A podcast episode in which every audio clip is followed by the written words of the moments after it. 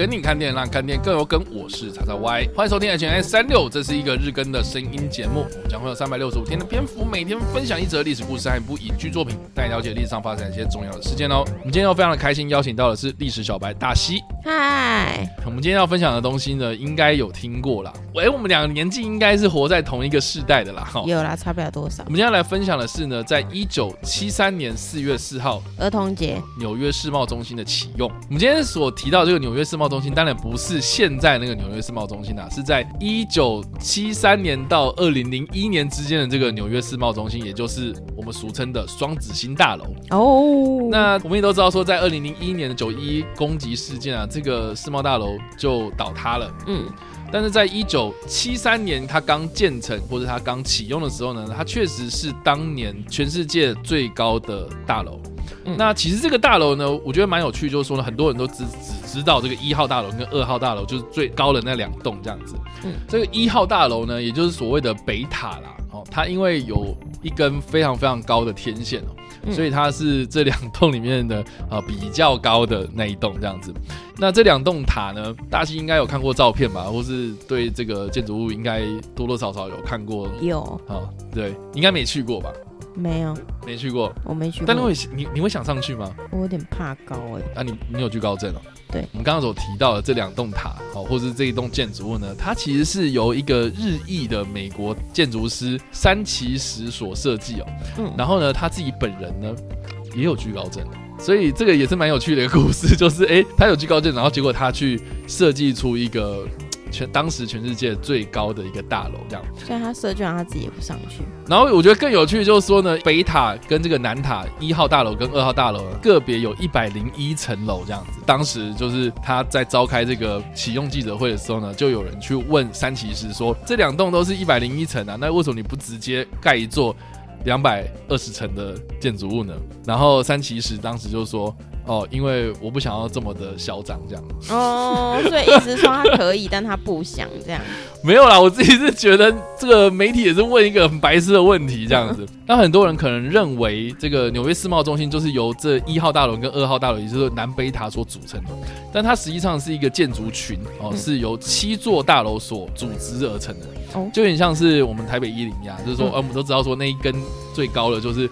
主要的台北一零一大楼嘛，嗯，但是它实际上在周边呢，哈，在比较低矮的地方呢，还是有比如说办公区啊，哦，比如说商务中心啊，哦，购物中心啊等等这样，它组织起来的一个建筑群啊。那世贸中心呢，它是由七座大楼所组成的。那我们刚刚所提到这个一九七三年的四月四号呢，实际上是二号大楼，也就是一号大楼跟二号大楼都完工的一个状态，然后开始正式的启用，这样子就有厂商进驻啊，有很多人开始在里面内部装潢了这样子。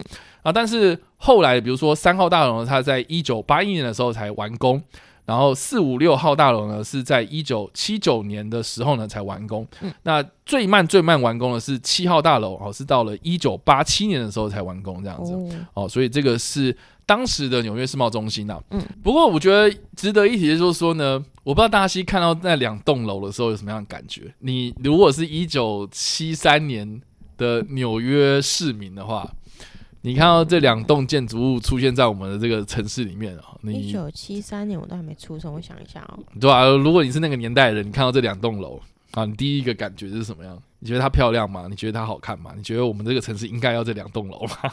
我就觉得很突兀吧。你觉得很突兀哦？但可能会又会有点骄傲，觉得说哦，就是很厉害的东西出现在我们的城市里。好了，那我那那我觉得最直观的，好了，你觉得这两栋楼好看吗？还好，没有什么好不好看，反正就是两块这样。反正就是两条东西在那，对我已经，就是不要挡到我家的视线就好。OK，对，确实，因为当初它建成的时候，就是很多人会觉得说它很单调，嗯，然后甚至是有一些媒体他会讥笑说，哦，我们今天建成了两个超级方块这样子，Super Cube 这样。对，但是我觉得蛮有趣的啊，就是说，其实七零年代就是二战结束之后啊，嗯，那个建筑啊，建筑圈。哦，普遍比较流行的是所谓的后现代 （less is more） 这种的一个概念哦，就是说简洁就是多这样子。哦，简洁就是哦，朝向那个比较简洁的然后状态。因为其实，在二战之前，我们可能比如说装饰啊，嗯，哦，甚至是比如说十九世纪、八十八世纪的那种巴洛克建筑，比如说我们台北市的这个总统府好了，嗯，它就是一个维多利亚时期的一个建筑风格嘛，嗯。哦，有红色的砖，白色的相间这样子。哦，国立博物馆长得像白宫这样子啊，嗯，对，它就是巴洛克建筑啊，有那个罗马柱，嗯。对不对？这种那种比较对称的这样一个建筑形式，嗯它就是，诶，你就知道说它其实就不是后现代啦，嗯因为它很多装饰了嘛，对不对？嗯所以后现代建筑啊，或者是比较是这种以方块。组成的，嗯，然后这个越简洁越好，那我们叫简洁大方这样的一个线条，这样。那所以，哎、嗯，这个纽约世贸大楼很明显，它就是超级简单，两块这种方块这样子。嗯，然后很多人当时就是可能说啊，这真的是一个很冰冰冷冷的感觉啊。就是，哎，你看很多人来纽约造访，他们看到的是一个看到两条尺，两 两条很高高的这样子的一个呃建筑物，没有什么感情的感觉了哈。嗯、所以很多人就是把这两栋建筑物就是。讽刺为这个两座无意义的巨人，哼，然后再加上说，因为这两栋楼啊，好，因为太高了，所以你知道大楼他们都会有这个所谓的风洞效应啊，嗯嗯。就是说，呃，大家如果有去一些可能商业大楼之间那个人行道走路的时候，你就会知道说，哦，那个风特别的强，嗯，常会有那个风灌进去这样子，嗯，哦，所以呢，当时这个确实也是这两栋楼建成之后呢，他们在周边花了很大的钱，然后去改进他们的地板啊，要不然就被吹翻了这样子，嗯，对，就是做了很多这样的调整，所以很多人说，哦，好，我们花了那么多钱去做这两栋哦这么丑的建筑物这样，所以当时有很多人在讨论啊，嗯，所以我们现在就是要来提到我们。今天所推荐的电影哦，它是在二零一五年上映的《走钢索的人》这部片，我不知道大西有没有看过？没有，没有。但是你之前应该有听过这部片吧？对，我曾经有点想看它，但是我我有点害怕，因为我会惧高。哦，你有惧高症是不是？对，我怕我去看的时候就是会剉流。OK，对，确实，我当初看的时候我也差点闪尿。那你有你有包尿布去看吗？是没有啦，但是我看当下确实很有临场感，就对了。好，哦、好，Anyway，这部片它在讲什么故事呢？它实际上呢是在讲述呢，在纽约世贸中心启用的隔一年，也就是一九七四年的八月七号这一天呢，法国的走钢索特技演员啊，高空钢索人啊，他就在这两栋塔，呃，就是南北塔之间呢架起了钢索之后呢，他就从南塔这样子用走钢索的方式走走走走到北塔。等下，他可以这样子。擅自在南塔、北塔架钢索吗？不行啊，不用先申请，不行啊，所以这个是一个非法行动。那他怎么没有先被抓走？是因为他在走钢索，没人可以抓了？诶、欸，这个就是电影最有趣的地方，大家可以去看这部片哦。好哦，但不管怎么样啦，好，他是非法挑战的嘛，所以他当时从南塔走到北塔的时候呢，呃，这一段过程其实是。无预警的演出了四十五分钟，然后当时的这个纽约市民就抬头看到，哇，怎么会有人在上面走钢索，而且走了四十五分钟，所以当时就是哎。诶造成了很多的轰动。他在八月七号这一天呢，其实在上班时间的时候表演啊，所以很多人就在上班途中哦看到了，哇，好兴奋，好紧张，很有趣这样子。嗯，对。那但是我觉得蛮有趣的，就是说呢，他因为四十五分钟啊，所以其实警方很快就有动作，所以警方其实就已经在北塔等着他走到那个地方。哦。所以他走到北塔的时候呢，就直接被警方带走了这样。哦。好哦。那我觉得，我觉得更有趣就是说呢，事后啊，这个检察官其实就是有。对，对他提出一些控诉啊，啊，但是这也是为什么我刚刚就要问你说，你看到这两栋塔的时候有什么样的感觉？因为太多人觉得这两栋塔太丑了，这样子。嗯、结果他因为走钢索的关系，表演这场这个无预警的这种非法挑战、啊、嗯，瞬间让这两栋塔。要上国际，而且媒体就会开始大肆的报道，就觉得哎，原原来我们这两栋塔还是有点意义的在这样子啊，然后就是瞬间扭转了这两栋塔在纽约的形象，这样子、哦、听起来有点荒谬。所以就是哎，你知道吗？他就是扭转这样的一个社会的形象，所以其实哎，这个是好事这样子啊。嗯、所以事后的检方就撤销了他的违法记录啊，但是呢，前提是他要终身，他要终身啊，在中央公园免费帮大家表演这样子。终身，对对对对对，哦，所以大家如果现在去中央公园，啊、呃，或许可以看到他。他还活着，是不是？他几岁、啊？他现在还活着。他几岁了？他现在七十二岁。所以他到七十二岁还要继续表演？对啊，也太哀伤了吧？没有啊，也也不一定是要走钢索，他是因为他很喜欢这种特技表演啊，哦，或是他自己也本身擅长一些，比如说木工。啊，嗯、或是呃马术哦斗牛等等，就是他会去表演这种街头艺术这样子。嗯、其实他做这件事情呢，哦，就是有一种行动艺术的感觉这样子。嗯、好，所以哎，大家如果现在如果造访纽约的话，或许可以看到他他在这个听说了哈，除了在公中央公园之外，还有在华盛顿广场公园里面走这个钢索的表演这样子。哦，大家可以去看看这样子。嗯，对。那但不管怎么样了，我们回到纽约世贸大楼，我们大家也都知道说，其实。这栋大楼在二零零一年的时候，因为九一一攻击事件啊，所以才倒塌的嘛。但是实际上呢，在一九九三年的时候呢，它已经有被恐怖攻击过一次了。哦、对，当时的恐怖分子呢，他就是开着一个装有炸弹的卡车，嗯，直接开到这个北塔的地下停车场里面，嗯，然后引爆，然后当场造成了六个人死亡。所以当时的这个维安呐、啊，就是在一九九三年之后呢，有升级过一次，嗯，然后就是比如说有非法车辆直接开进去的时候，他们就有那种就有那种柱子直接就紧急升起，这样的阻挡那些车辆进来，这样，哦、所以就有做了一些这样维安的工作，这样，但是。不管怎么样啦，就是在二零零一年的时候就恐怖攻击的关系，然后就倒塌了这样。嗯，那现在大家如果去纽约的话，应该都知道说，哎，其实他们后来也盖了一座世界贸易中心一号大楼。